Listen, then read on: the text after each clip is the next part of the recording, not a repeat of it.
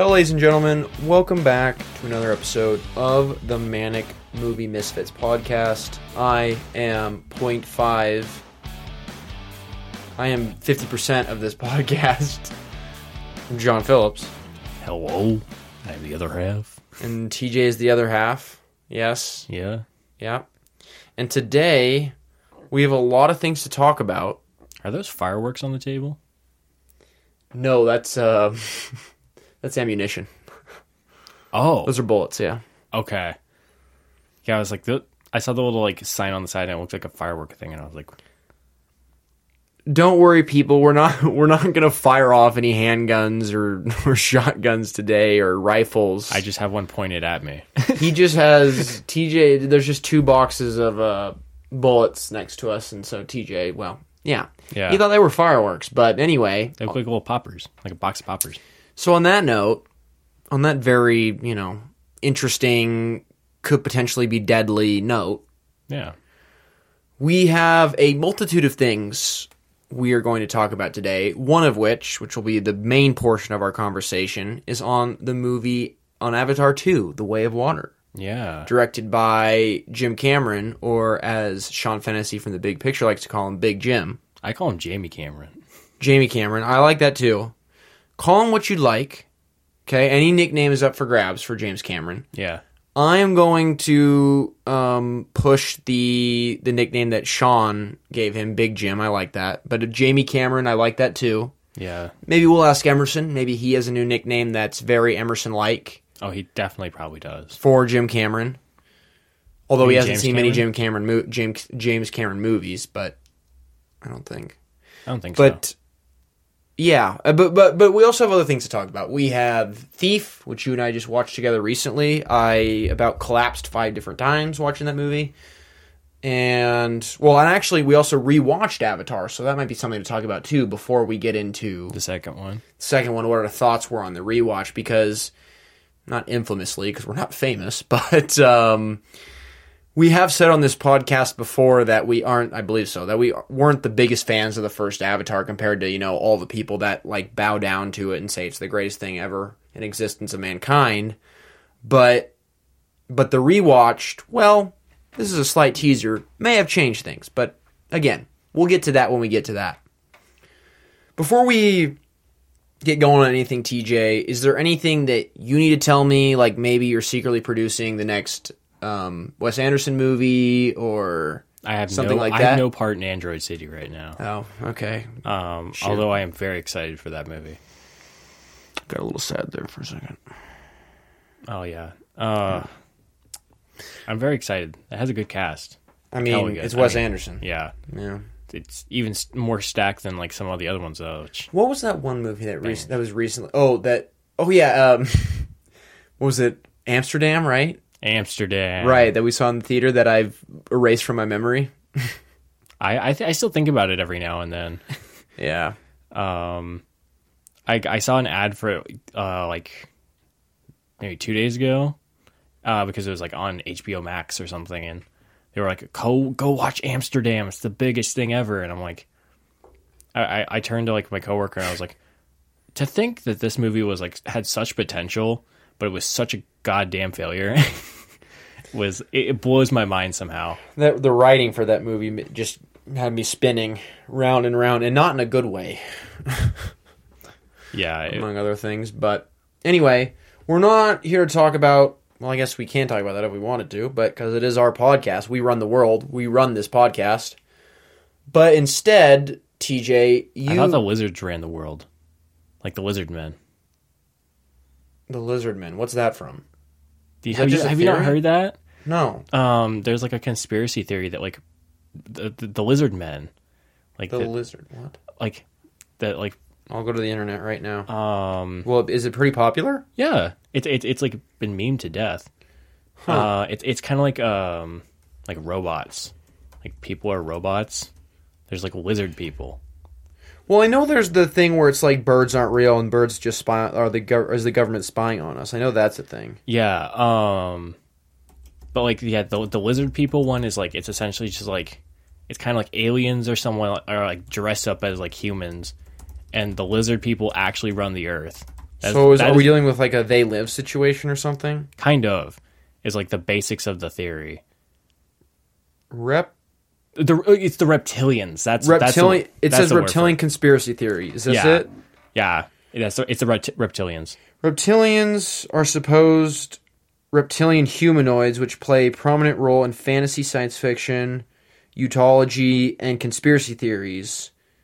The idea of reptilians was popularized by David Icke, I believe I'm saying that correctly, a conspiracy theorist who claims shape-shifting reptilian aliens control Earth by taking on human form and gaining political power to manipulate human societies. Mm-hmm. When did this come about? Because honestly, I wouldn't be surprised if this inspired John Carpenter to Do They Live, but I could totally be wrong. I don't know, but like the whole the like the memeing of like the reptilians has been not too long ago. I want to say it was like maybe 2018 is when like it started picking up heat. Because it uh, the big one was that everyone thought Mark Zuckerberg was a reptilian, like made fun of him because I didn't he know- acts yeah. like a robot. Yeah. So everyone was like, he's not actually human. There's no actual way. He's the weak link. He he keeps giving evidence to suggest that. I mean, he he's That not he's not shutting that human? down in any way. So, Yeah, I, I, I, something tells me Mark Zuckerberg is not a human.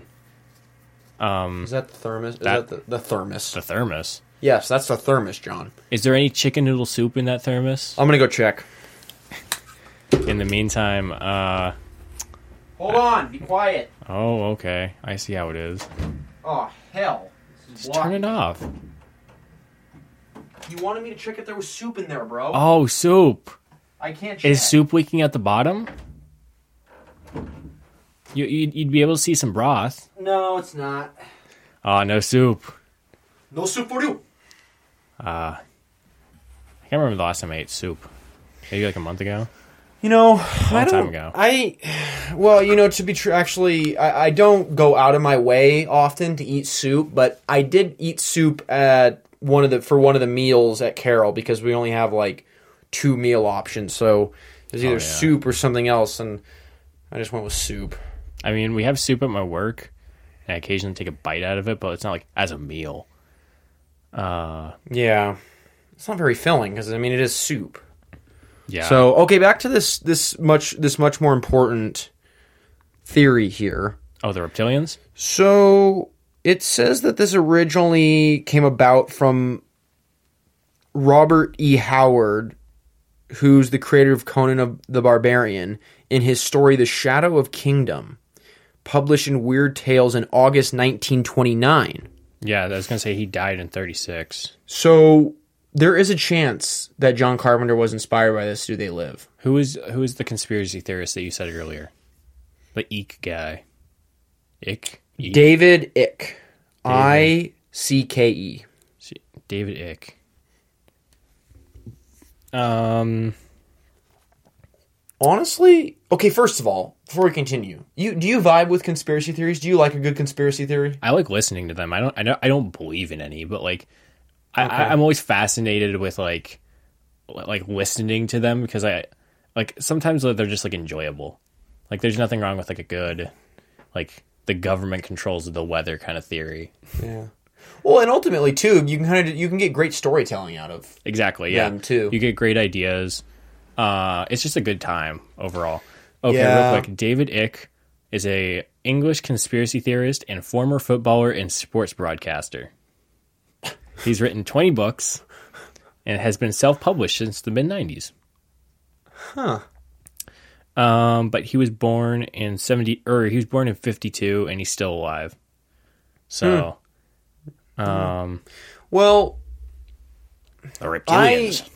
I, for me, I'm I'm mostly on the same page you are, except there are a couple that I that, I That you actually kind vibe of do, with? that I kind of vibe with. I'm like, you know what? I could totally see that existing, and and I. I borderline believe in or not necessarily it's i don't i don't want to say believe but more of just like if that happened that would make sense like i, I that sort it, of thing It all kind of clicks into place. Yeah. What are like the big conspiracy theories? Like, let's look up like the ten biggest. I, wa- I kind of want to hear what some of these are. well i'm sure some of these have been in the an x-files episode probably 10 Probably. biggest The Mothman. conspiracy theories Mothman. um One of my favorite conspiracy, I guess, yeah, yeah, conspiracy theories that they do in the X Files is, I don't know if you've gotten to this episode yet. It's the one where the government manipulates the like the the uh, the rays coming from your television, whatever that's called, like the the signals, the television signals, and so it manipulates you to do different things that you wouldn't normally do, like see people or whatever. I, I, I, I don't know if I've seen that episode, but I definitely know what you're talking about. Yeah, it's called Wet Wired, and low key, it's one of my favorites. But but Okay. um, but stuff like that is is I like. I like government centric conspiracy theories, like that one, where it's like the government's controlling you with your television, whatever. One of my favorites. I can't remember what the the, the actual mach- so the, the, the, there's a conspiracy theory where there was this game in arcades. Okay. I can't remember what it was called. Like it was supposed to be like some sci-fi game. Um that like uh essentially it boiled down to that it came down to like mind control or something. Like if you played the game you get mind controlled and um like uh I can't remember what like it got popular somehow and then like or like the, the idea of like going to play it was popular and then as soon as that happened no one could find a single machine of it. So like so like they all magically disappeared like one day. I can't remember what it's called but it's super popular. Mm-hmm. It's like one of the most famous conspiracy theories just in general. Okay, so this this article Okay. is the best sixteen conspiracy theories. That's 16. All right, let's hear them. So one is the 9-11 conspiracies, Okay. which I know I'm somewhat familiar with. Yeah. Here it's saying, unfortunately, they don't give you like a two sentence quick thesis or whatever, but Yeah, just a quick they yeah kind of I kind of have to scroll through this. It says. kind of like that the like inside inside job kind of thing or like is some famous conspiracy theories rely on anti-Semitic tropes such as the attacks being orchestrated by Israel. Many claim that because jet fuel can't melt steel beams, I remember that. the twin towers must have been brought down by controlled demolition from bombs hmm. Yeah, inside. planted. Interesting. Yeah, I, I've definitely heard that one. Um, because I remember the the the jet fuel steel beam thing actually like it trended on the internet like not too long ago. Hmm. Uh, because everyone was like, like let's be real here, and I was like, I can't tell if this is a meme or like what, but like, it's interesting that this is trending. Yeah. Here it says a 2006 Nova documentary debunked these claims. is what it okay. says. But that, that that never stopped a conspiracy theorist. No, no, no. no. Well, that's the thing about them is they kind they really can No, yeah, nobody cares if it gets this gets disproved. they really can never be stopped. Like they'll always be a, oh well well what about this or some or or they'll do like the philosophy thing where it's like well actually this can exist because because this exists and you can't prove that that the thing that I think exists you know has this thing working that sort of thing. Well, I mean, like, yeah, I mean, I- there's so much like data against like the aliens building the pyramids, Mm. but that does not stop people from being like the aliens actually built the pyramids. No, they didn't. Yeah. I mean, if they did, that'd be cool. But last time I checked, no. Okay, here's something else. Here's the, this is the last paragraph here. It says other claims are refuted by simple logic. If a hijacked airplane did not cr- Oh wait, what is this? I think this is something different. Oh, it might be just like a wrap up kind of. Yeah, yeah. Okay, we don't care about that. I'll just scroll through some of the there's Yeah, just, 16. just like list some of the names. Okay, here's one subliminal advertising. We've talked. We there's a lot of different conspiracy theories around this. In fact, like you can literally use like the TV thing that I mentioned is can be a part of this. Yeah, subliminal messaging is. I mean, that's that's a famous one. Yeah. Which and that one probably is one of the more like common ones that could legitimately That's a more prominent exist. one. Yeah. Um, Let's see. Yeah, like submitting like a like a different frequency to make you like like kind of In the attention more. 1980s, concern over subliminal messages spread to bands such as Styx and Judas Priest, with Hmm. the latter band even being sued in 1990 for allegedly causing a teen suicide with subliminal messages. The case was dismissed. I I've heard about that. Yeah. Interesting. Um, I mean, yes. I mean, subliminal messaging is like in music has gone back for like forever. Yeah. That was like a, that was a big thing against like the Beatles. Like Really? uh, like someone that like when they got into their hippie phase and shit, like shit got weird. Like uh, parents would be like, oh, there's some subliminal messaging in here that like if you played this backwards and did all this stuff, oh, here's what it actually says, and like none of it's it, it's all just sounds. But like Right. everyone's like it it clearly say, states for uh for like listeners to do this, and that was like one of the big things, like the the footloose like crazy church like uh guy like let's ban this kind of thing like nothing's actually happening there let's Yeah. be real This one we're very familiar with as movie fans, the moon landing hoax. oh yeah and how stanley kubrick apparently Yep. yeah apologizes for it in the, the shining Hmm. That's one. That's one That uh I like I like the theory as being like for a entertainment value, just like people actually talking about it. But I yeah, I, I just don't think that ha- happened. have you seen uh there's a clip from new girl where um uh the main the main girl and uh the guy who's Zoe isn't Zooey Deschanel is the yeah zoe girl? deschanel and it's uh jake johnson the guy who's like the com- computer Yeah. specialist in uh jurassic world Yeah, they're going back and forth about like things they believe in and uh, jake johnson is like i don't believe the moon landing is real. I think it was faked. And so they go in like this little like mini argument and it's so funny. I mean look at the shadows. They're obviously off. Nice. i that's the one the that's one of the parts of that show i really like. It's a very popular show on oh it's very popular. I, Yeah. I think the first few seasons are actually pretty good. I think once they add the one of the characters back though because they like they introduce a character in like the first episode and then they like kick him out of the show pretty much. Because it's like he uh uh zooey deschanel is like taking his spot in the apartment. Oh, and then they bring him back in season three and he becomes a mainstay. But once in my opinion when they bring him back it ruins the chemistry of everyone.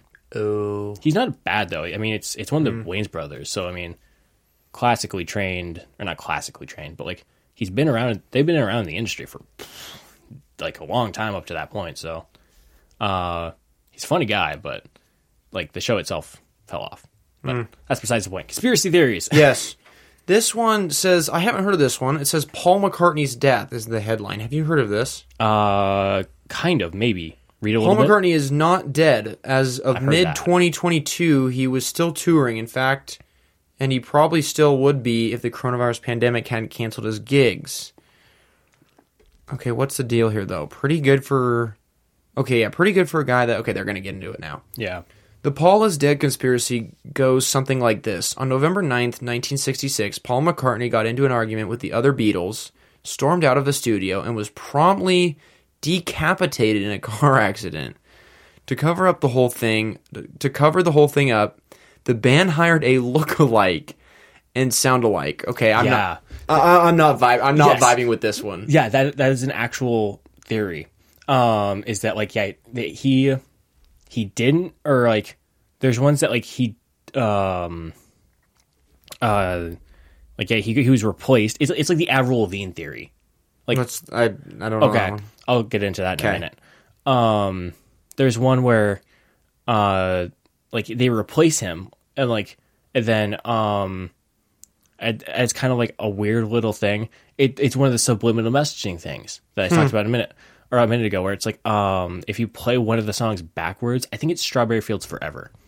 If you play like the ending backwards, apparently you can hear that like a little message that says something about like him dying. It's really weird.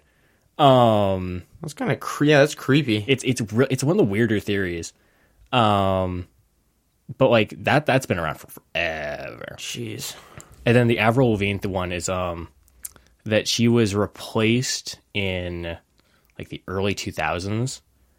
Uh, and then like since then there- it's just been a lookalike doing Avril Lavigne things, like. Uh, Jeez. but I mean, I who knows? Yeah. Let's let's see what it says here at the end. Uh, yeah, TJ, it literally says what you were talking about earlier, not with an exact song, but it says after going through all this trouble though, the band then took great pains to drop clues in their album covers and lyrics to oh. hint to the public that something was amiss. For example, on the cover of the Abbey Road album, all four Beatles are photographed striding across a zebra crossing but only McCartney is barefoot. and out of step with the other three. Oh my, what? I This- gotta look at this. I know this- he's barefoot, but I, I, I don't know like out of step. Yeah, this must mean something, right? Despite public denials by the band and many, many public appearances by McCartney, fans couldn't just let it be. and good one. And came together to look for more clues. Interesting. He is the only one out of step. I didn't. I literally did not know that till now.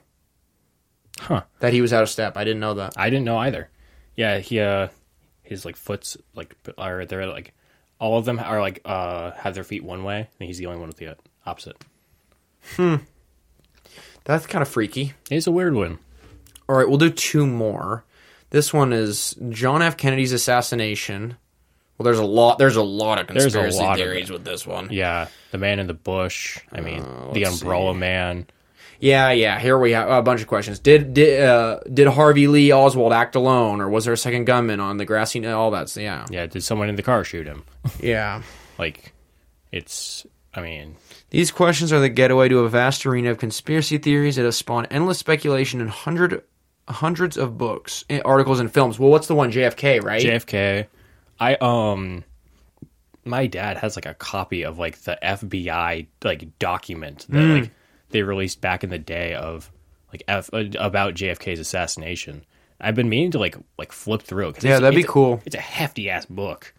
Um, so it's, is it just like a bunch of It's like like debrief. documents copied or whatever? it's like the debrief. Um, and it's like it, I think it's, I, he must have gotten from like a library because like it is not a, like, a normal looking book. Dang. and I'm like I'm very I'm excited to like get to that.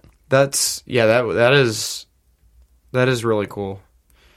yeah, I heard JFK is a great movie. I've heard. Uh, I I know like people keep. It's up there with all like the conspiracy thriller uh, yeah, Tr- like, tr- movies, even like trial movies. trial movies. Because um, I know people kind of group that with like, uh, like the Parallax View and and uh, those kind of movies. I guess yeah, I that, that it's the Parallax View, as far as thriller, mystery, whatever movies, That's one of the most famous. one of the most famous, and I think is the one that's like number one on my list right now, possibly. Honestly, to same. get to, it's one yeah. of the same. Like it's definitely up there for me. yeah. I think for me, like maybe Fire in the Sky might be a little higher. I haven't heard of that one. What's that one about? Ooh, it's a it's a '90s movie, maybe early 2000s. Um, it's what it's the main plot is that five guys come back from like a mining uh, trip, and uh, they say that one of the either one of them has been abducted by an alien, or that there was like a, a sixth person with them who was abducted. Um, Ooh, wow. and it has I think it has Robert Patrick, the guy who- from X Files yeah. but um it, it, it it's it there's one part of it that is infamously known and i cannot say more Okay. because if you do watch it the surprise of it is like it it's it's legendary Did you get it spoiled? A little bit Oh, okay. i know the basics of it Okay. but i've never seen it because uh, it's just one of those scenes that like it's one it's it's so the the production of it is so good Hmm. um so i've seen like a like a teaser of it Okay. Ooh. Okay, I will add that to my Letterboxd as soo- like literally five seconds after we finish. yes Okay, I'll do one more since we're almost hitting the twenty-five minute mark. oh dang We'll do chemtrails, you know, off of planes oh and stuff. chemtrails yeah Let's see. As airplanes travel, they leave behind, yeah, them long water condensation trails called contrails. These cloud like tracks dissipate quickly. But to some conspiracy theorists, these condensation trails are much more nefarious. The chemtrails conspiracy theory holds that condensation trails are full of other chemicals that scientists and governments are seeding into the atmosphere. Why? Pick your reason. It might be biological warfare or population control or geoengineering or an attempt to manipulate the weather. Dang, Yeah. that one's kind of wild. That one's wild. What are some other ones? Just like kind of like list them off. Okay. Yeah. Barack Obama birtherism. I don't know what that one's I- about. I yeah. Totally. I know, I know that there's like one where like people don't think he's an American, but Mm. COVID, COVID, and five G. I know there's a lot of I know there's a lot of five G 5G, conspiracy theories. Yeah, 5G is like a big one. What what what Like that's currently. doing? Bird, oh, birds aren't well. Birds aren't real. We talked Birds about that aren't one earlier. The Earth is flat. Well, yes, that is one. The ice walls that keep the water in place. Let's see.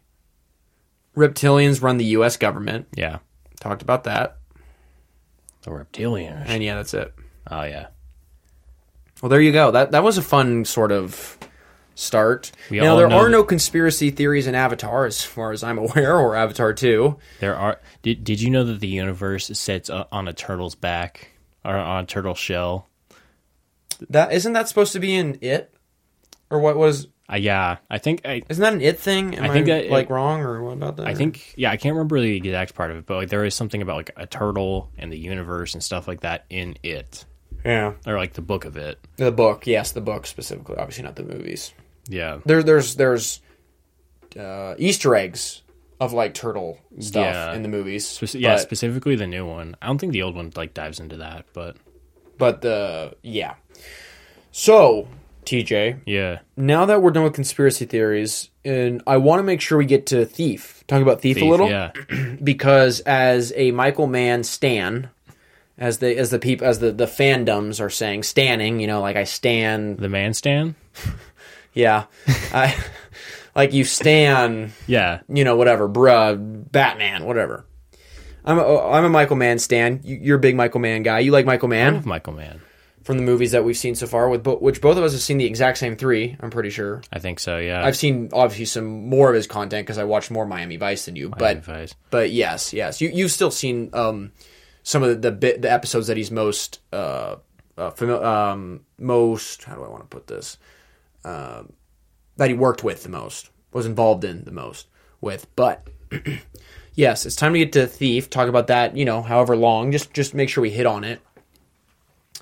Going in, I knew that it was going to be good because a lot of people were like, "Hey, this is a good movie. yeah, this is I mean, it's, it's Thief." the best. Yeah, and I came out of it very pleased. And even with those expectations of it being good, they, to me personally, they exceeded my expectations.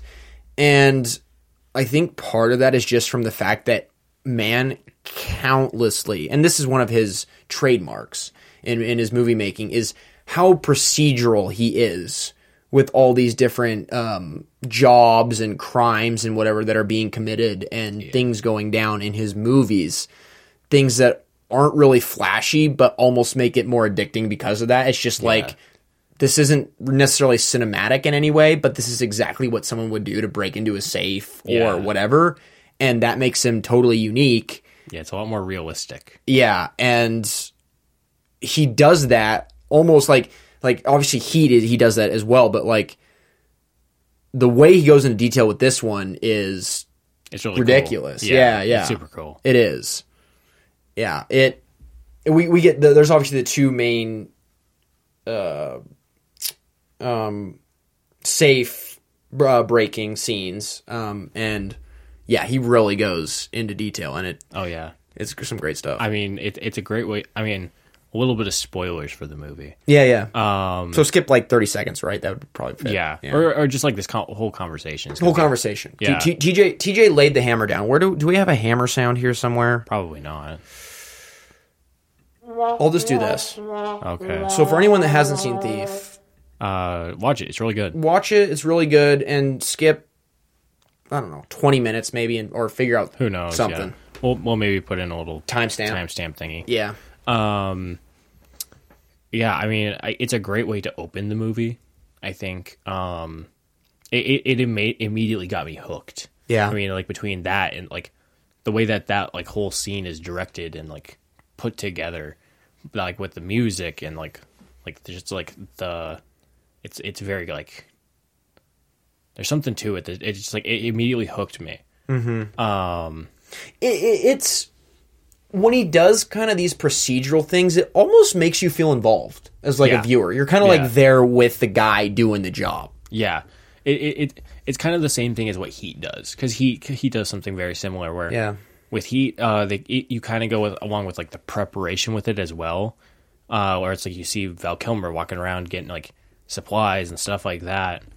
Um, but with this one, it's like it, it like it cuts to it. It's kind of like a dr- like the opening of Drive, where it's like it, it, you are immediately thrown into like this little heist, and like it's it's very like there's there's something very down to earth, and it's just like um, it's it's it's addicting, and you're just like whoa, Yeah. hold the phone, this is awesome, Yeah. right from the get go, I love it.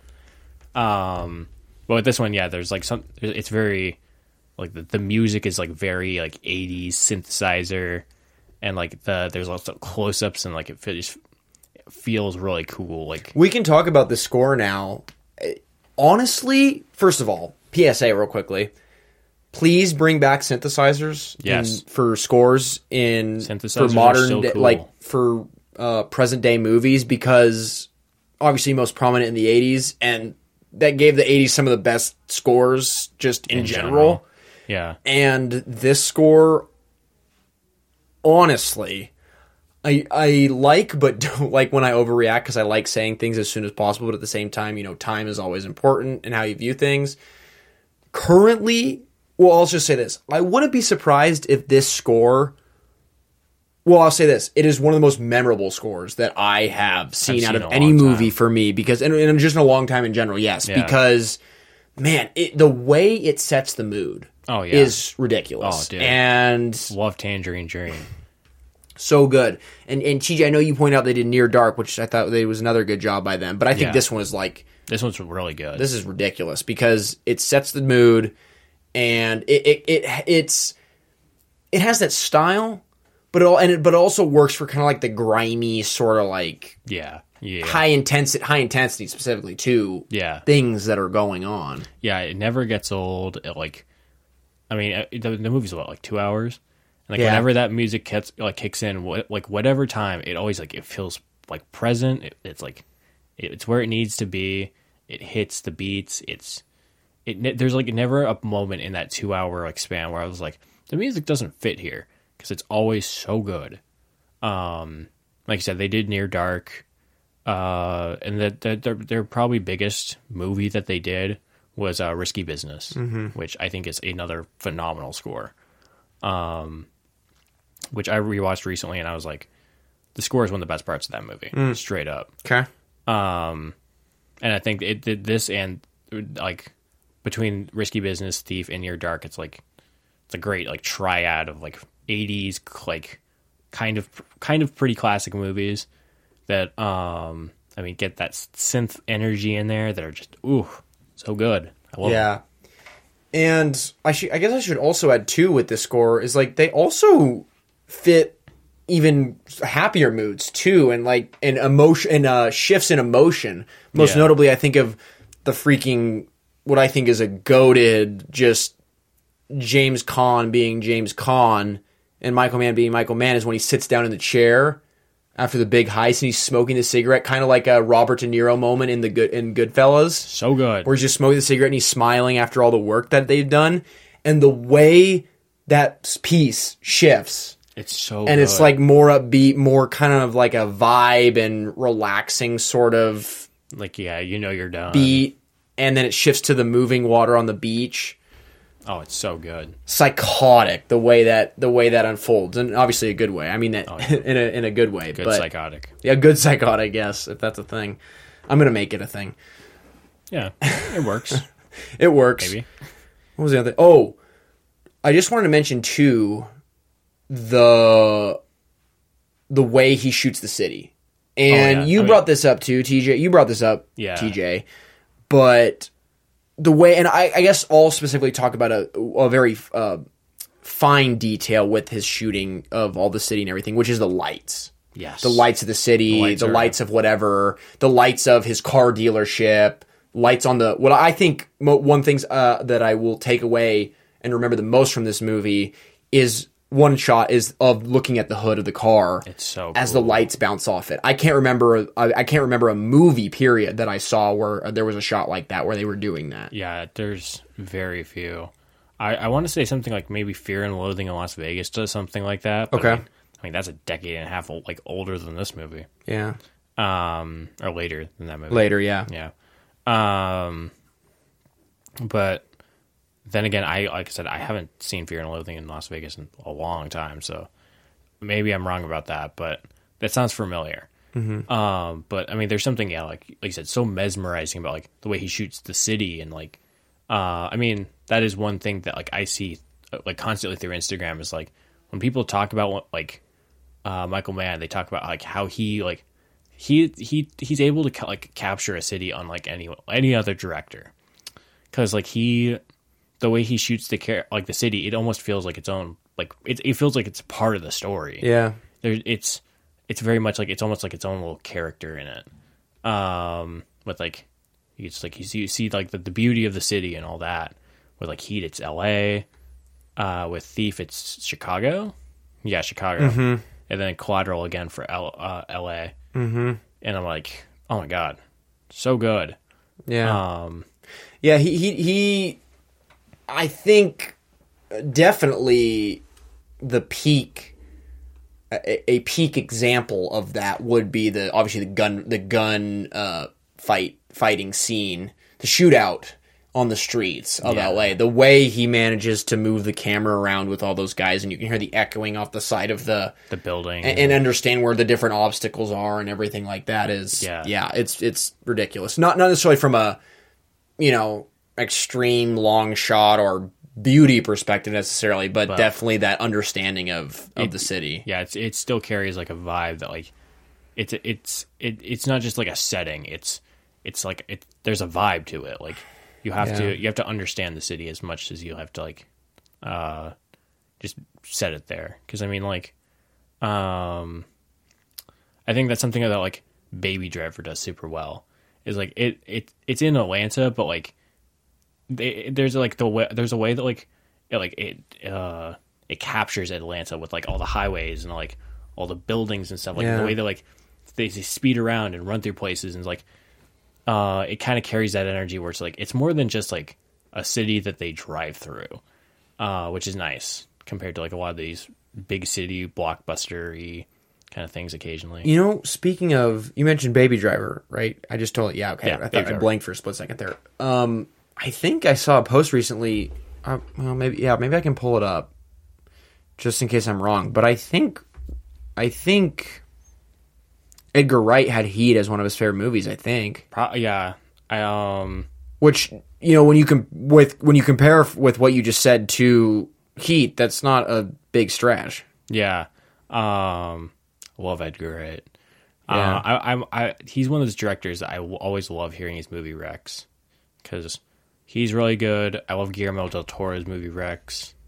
Um i like when directors are forward about it and they're not just all closed up it's like bro we want to hear what you like yeah, um there's a there's a few like actors and like directors where it's like they'll like they'll just like tweet or something about like dude, I just watched this movie and it is so good.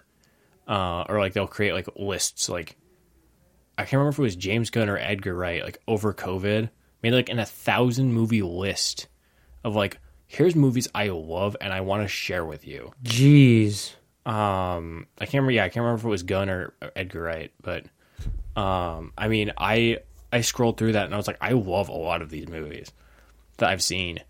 Um, I think it might have been.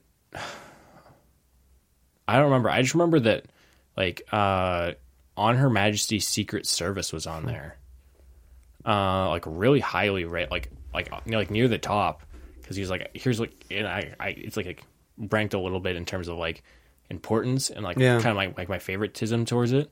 Like on Her Majesty was like top twenty. I was like, God dang, interesting I'm here for it. But yeah um, interesting pick.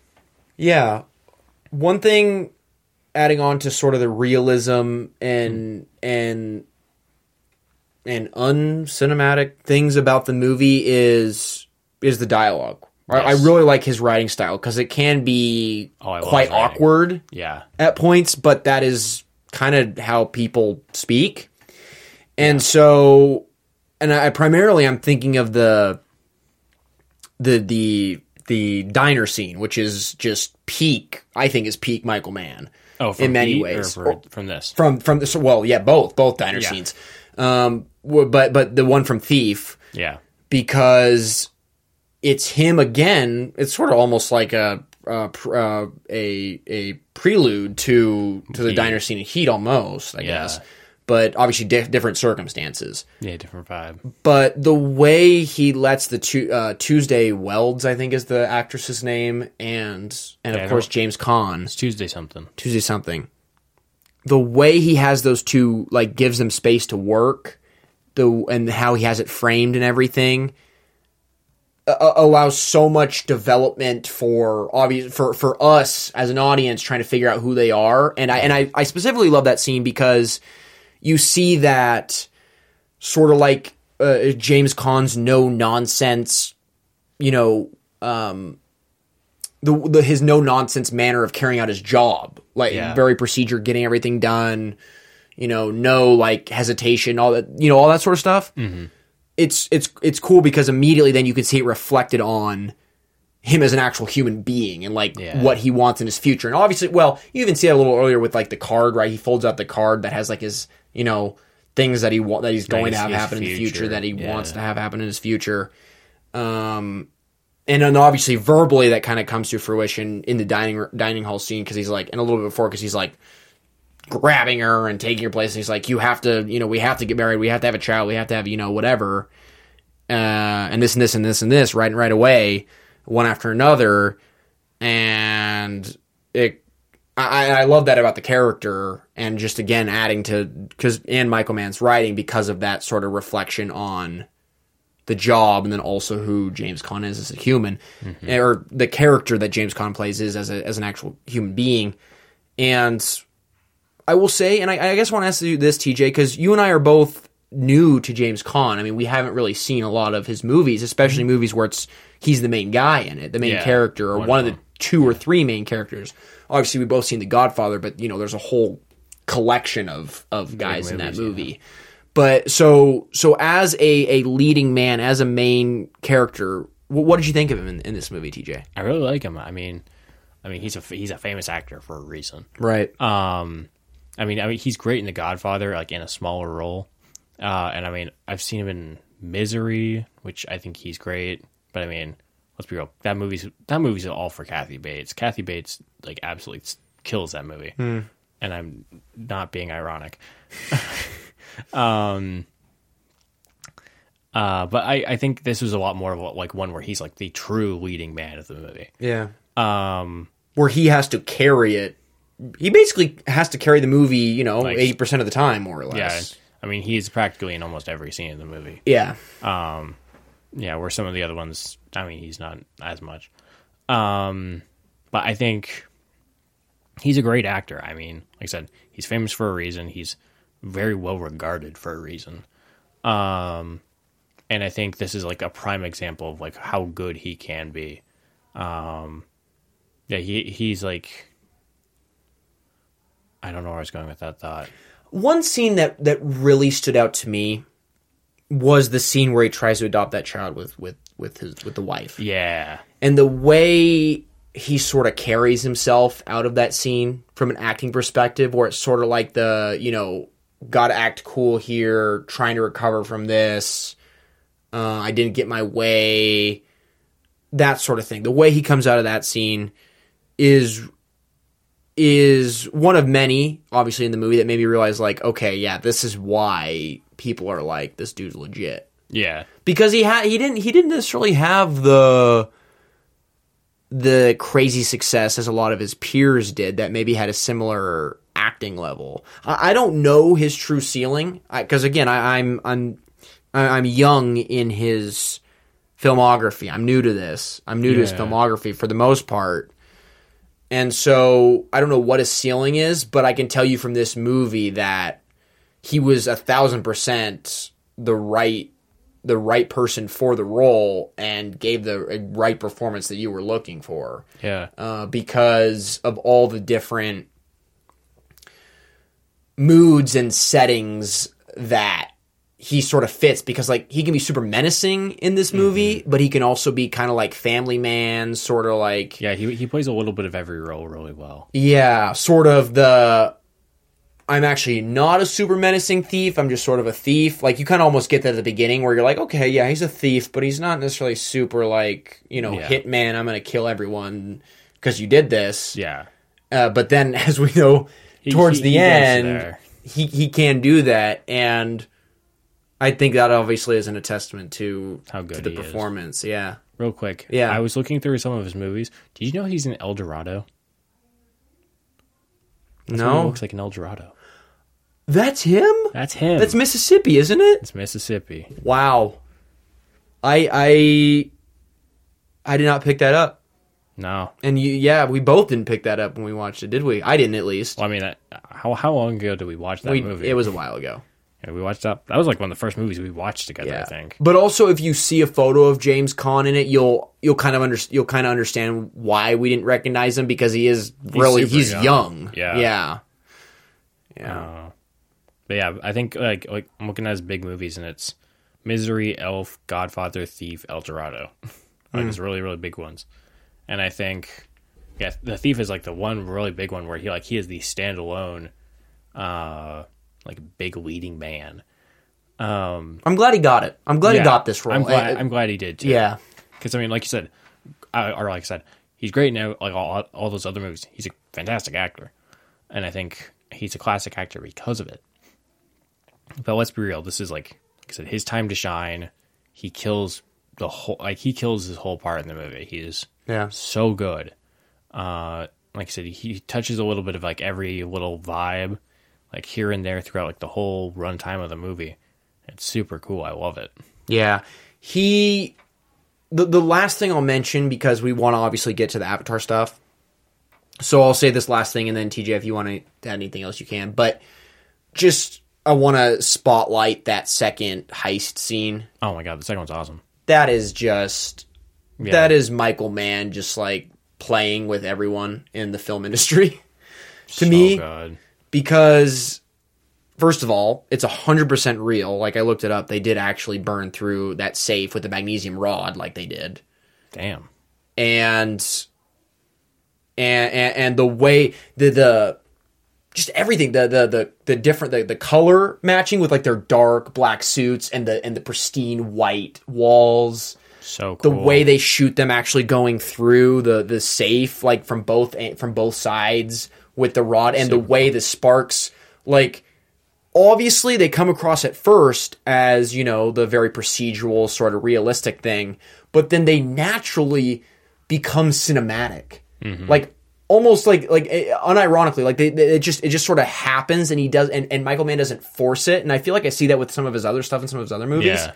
but it's just you know it's just that's how that works Real, realism somehow becomes cinematic with him. Yeah I, I um, specifically think remember there's that one shot where it's like it's focused just on all the sparks flying and the sparks are almost, are more or less centered on the screen it's just like going everywhere So. Yeah. yeah and yeah and, and and just also the the way the in that scene too you have the the i think there's two or there's definitely two and there could be three pieces by tangerine dream in there but the way those fade in and fade out and where they're placed So good. and it, it just a whole like you see you see peak man in the way he uses silence in that scene but also peak man when he uses the act, the stuff with the sound and everything. It's just that scene's 10 out of 10 and i think i think for me well i mean this because it's probably debatably these are like more or less the two best parts of the movie so whatever it's going to be common opinion but i think for me the that second heist is my favorite scene and the diner scene is my second favorite. I think for me. I think for favorite scenes, for me, it's probably the opening, Okay. the opening or the ending, the first and the last scenes of the movie. Okay. Um, I love, I, I loved the ending. Um, What did you like about it? I, uh, the one thing I like, my mind immediately drew me to, which you haven't seen, Okay. uh, is Beverly Hills Cop. Oh, with Eddie Murphy. Beverly Hills Cop does Okay. something very similar with its ending. Interesting. um, which I was, but like the, it, it, it's uh the the shootout scene at the end is just oh it's it's I, it, it it's it's like a precursor to kind of like that uh that loud like gun the gunfire energy kind of like thing that like Heat has at, at times Yeah. um and it, it's nothing too flashy i mean it's i mean it's like he kills like three or four guys but like it, it's super tense at the beginning and then when it becomes kind of more like a western shootout in front of the car it like it there's just like effortless, just like like he he just becomes has like that effortless badass energy. Like Yeah. he, he like he like begins to exude in that last like bit of the movie. And I think it really comes to a head there, and like it very much kind of has like I said that western shootout energy. That was just like this is just cool. I love this. Um, yeah, I assume since you do it on your list, you really liked the silence that they used there, especially when he was in the house. Yeah, I Yeah. love that. Yeah. Um yeah, the the way they like he just kind of like he goes through all the rooms like super quiet. You know, ca- occasionally cut to like the one guy and he's like he's like super quiet and like hunched over in the corner and he's just like you can hear like James Caan getting closer and closer.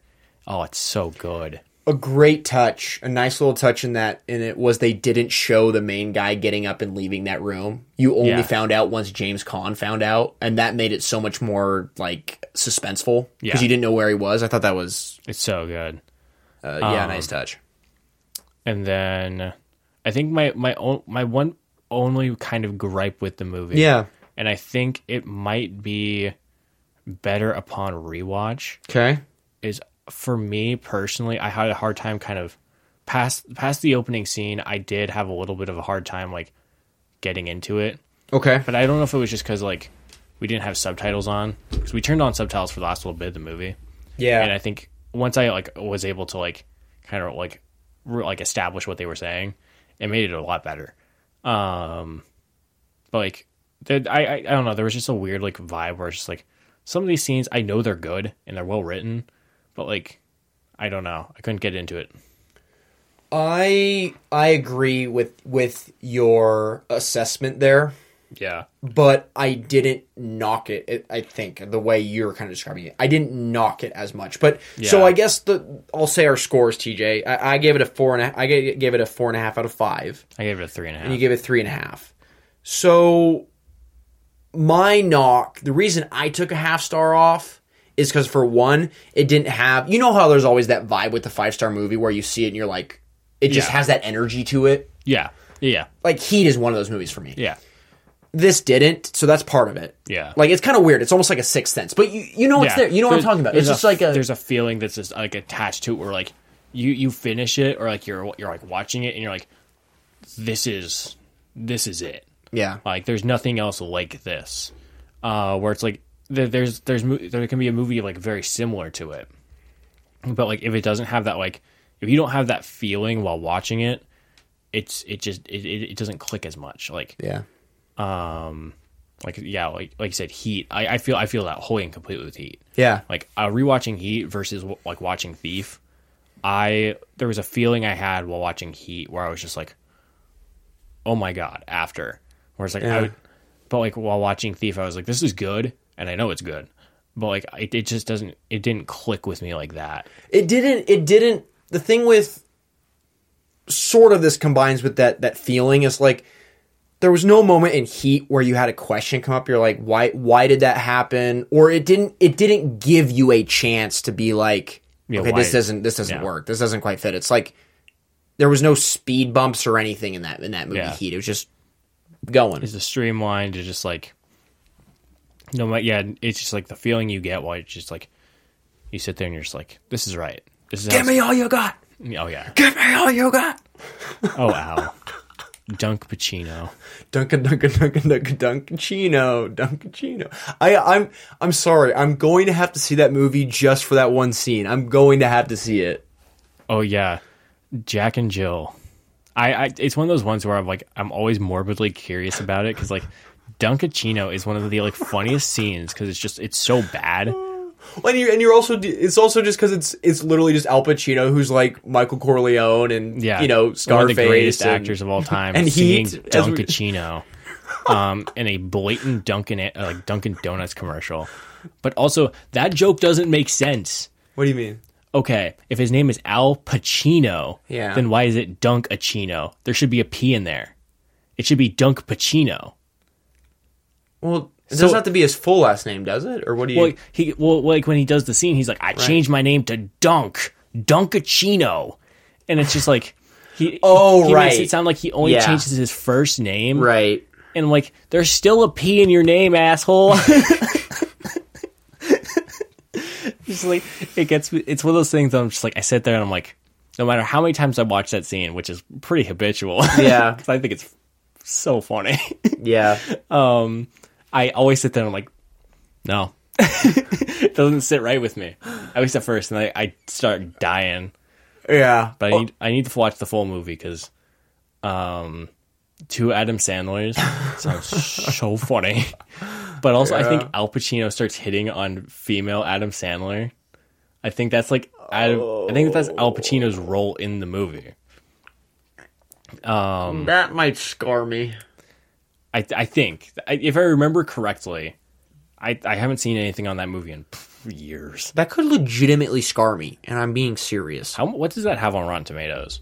I'll say my last thing while you do that, TJ, on Thief, so we can wrap it up. Which is, yeah. So, so I, I do agree. So my half, my half star, and it might go down. It's one of those movies that has a potential for me to go down to four to five, four out of five, but we'll see. Mm-hmm.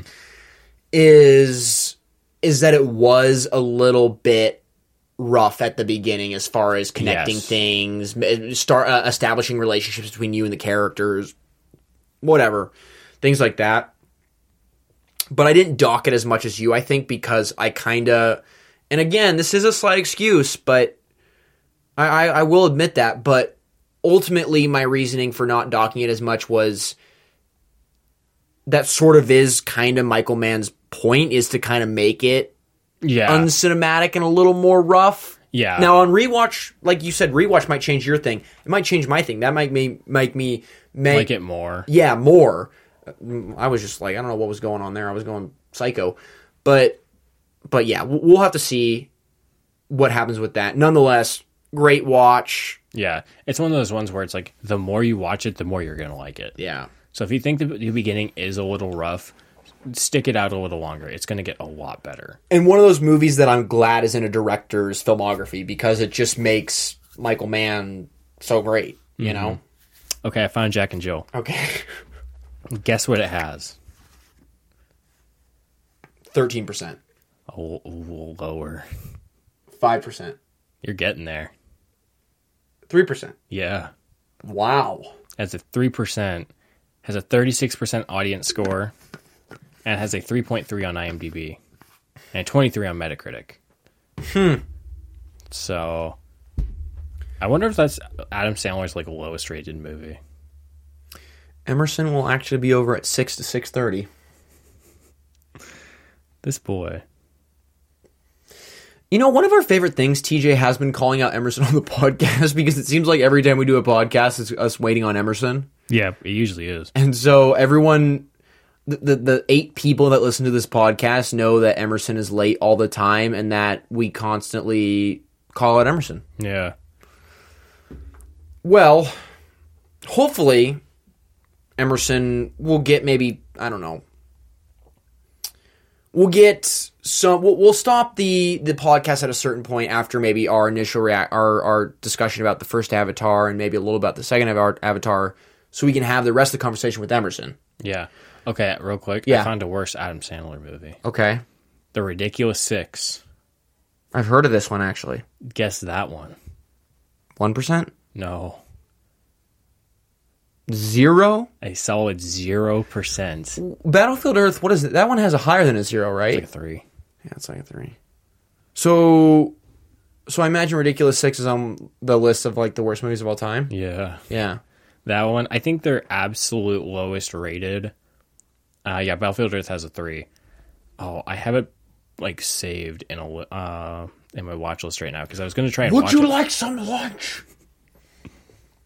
Uh, I have it saved right here. I'm going to pull it up. Real Do you quick. think when Travolta was doing that scene, he was like, "This is my Oscar moment"? TJ, maybe? Uh, because oh, because at that point he lost for Pulp Fiction, right? He was able to go for Pulp Fiction and lost. lost. Yeah, So maybe he thought this is my Oscar moment, and this is like the modern day 2001: A Space Odyssey, and this is going to get me all the all the critics. something. All the like love? that. Yeah. Okay. So I remember it's the lowest rated movie according to according to Rotten Tomatoes is a action movie called Ballistic Ecks versus Sever, and it has Antonio Banderas and Lucy Liu, I think. Okay. Um, and it has Ray Park, who's the guy who's uh uh, Darth Maul Oh yeah, and Snake Eyes. yeah. Okay. The the thing about this one is, like over time, people say this is not the worst movie of all time. Like, but Rotten Tomatoes said like ha- is like hell bent that it is. Um, but I can't imagine there being a worse movie than Battlefield Earth, but um, Yeah. there there probably is. So I watched a scene from this movie and it's like it's bad, but it's not that bad. And I'm like, zero percent is very uh like harsh. It's it's it's it's still it's it's passable. It's not too much of a failure. okay. Yeah, well, we you know as a group, some of you on, that are listening probably already know this because of our stories that we've told. We like to watch dumb movies and bad movies. Oh yeah, we haven't in a while. Like, like a well, really, I mean, we watched Super Mario Bros. movie. when was that? Well, okay, that was that. We watched. We did watch. Well, actually, we actually both agree that we're not talking about Street Fighter's not a dumb movie. It's it's campy and weird and like It's dumb, but it's, it's dumb, but I wouldn't call it. Super Mario Bros. But Super Mario Bros. Yeah, We watched that one I think the summer. October of last year. It's been that long, Yeah, we watched it over a year ago. That's what I was gonna say. It felt like over a year ago. dude. I my memory, I, my time is just screwed up. I thought that was definitely way sooner. Yeah, Oh. But a guy named Mojo Nixon is Toad. Mojo Nixon. Mojo Nixon. Lance Henriksen is the king in that movie. What? Huh. That movie that that that movie scarred me in multiple ways. By the way, Why does this have a kind of good cast? what the Mario Bros. movie? Yeah, Why is it kind of good? Because I know there's Dennis Hopper, but Bob Hoskins, John Leguizamo, Dennis Hopper, uh, Fiona Shaw. Really? Um, we have Lance Henriksen, uh, Frank Wel- Welkers. I mean the guy who's uh, Scooby Doo. Okay. And then you got uh there was someone else who's like kind of big in this. A few of these people are actually kind of big. One guy or um there's a guy that's in like Ferris Bueller, Do the Right Thing, Platoon, Good Morning or yeah, Good Morning Vietnam, Strange Days, like a bunch of like s- smaller stuff, but like small roles. But the guy that's in Grand Budapest, French, like a bunch of Wes Anderson stuff, as well as Hail Caesar, uh, Hackers, like Short Circuit, a bunch of like I don't remember this guy. He's a very distinct face though. Oh yeah, he does look familiar. Yeah. Yeah. And then the lady who's Daisy is an American Psycho. And Little Women. Huh. Hmm. Like they got a bunch of like people that did decent things with their career. All right, this is the end of this episode. On the next episode, which is available now, TJ and I talk about our experiences rewatching the first Avatar and then go on a deep dive with the latest Avatar movie, Avatar 2 The Way of Water. And at the very end of the episode, our friend Emerson joins us to discuss the movie as well. Thank you for listening. We'll see you on the next episode.